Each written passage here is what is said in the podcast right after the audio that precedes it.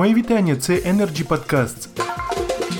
Продовжимо підбивати підсумки газового форуму Ukrainian Gas Open, організований Energy Club та Асоціацією газові трейдери України. Обговорюючи тему ринок постачання газу населення, формування ціни та проблематика захисного механізму для споживача, запрошена спікерка Вікторія Томенець, директор ТОВ Закарпатгаз Збут, висловила свою думку щодо функціонування газового ринку, зазначивши, бажаючих прорекламувати себе постачальників, окрім НАК Нафтогазу України, не так вже й багато, тому що відсутня прозорість умов умов на цьому ринку. Далі пряма мова.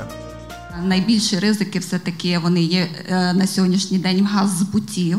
П'ять років держава формувала, формувала, але так знаєте, як е, синдром Чебурашки. Ми строїли, строїли, наконець построїли. То які ж ринкові механізми і що ми за п'ять років побудували? І чи є вони, і чи сьогодні вони дозволяють не відкрити ринок, бо ринок п'ять років назад відкрився, але запустити його повноцінно? Чи ці механізми вони є насправді? Так що дали? Чому сьогодні дійсно тих постачальників, які сьогодні готові йти рекламувати себе, окрім НАК Нафтогаз України, їх немає? Та тому, що немає прозорих умов цього ринку, відкриття цього ринку. Так ми повинні сказати, що. П'ять років назад дійсно саме держава взяла на себе цю відповідальність вибудовувати, тому що засади закладені у законі, і вони нормальні. Закон є абсолютно цілком нормальним.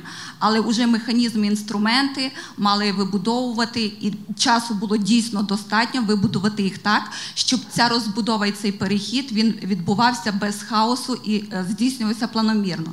Відверто хочу сказати, що ми, як газбути, ми все таки розраховували на те, що ПСО як такий механізм сам собою себе вичерпає.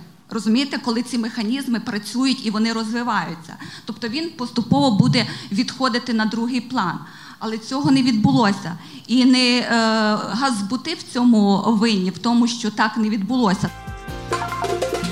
На сьогодні все це були Energy Podcasts. Найцікавіше з Ukrainian Gas Open вже незабаром. Залишайтесь з нами.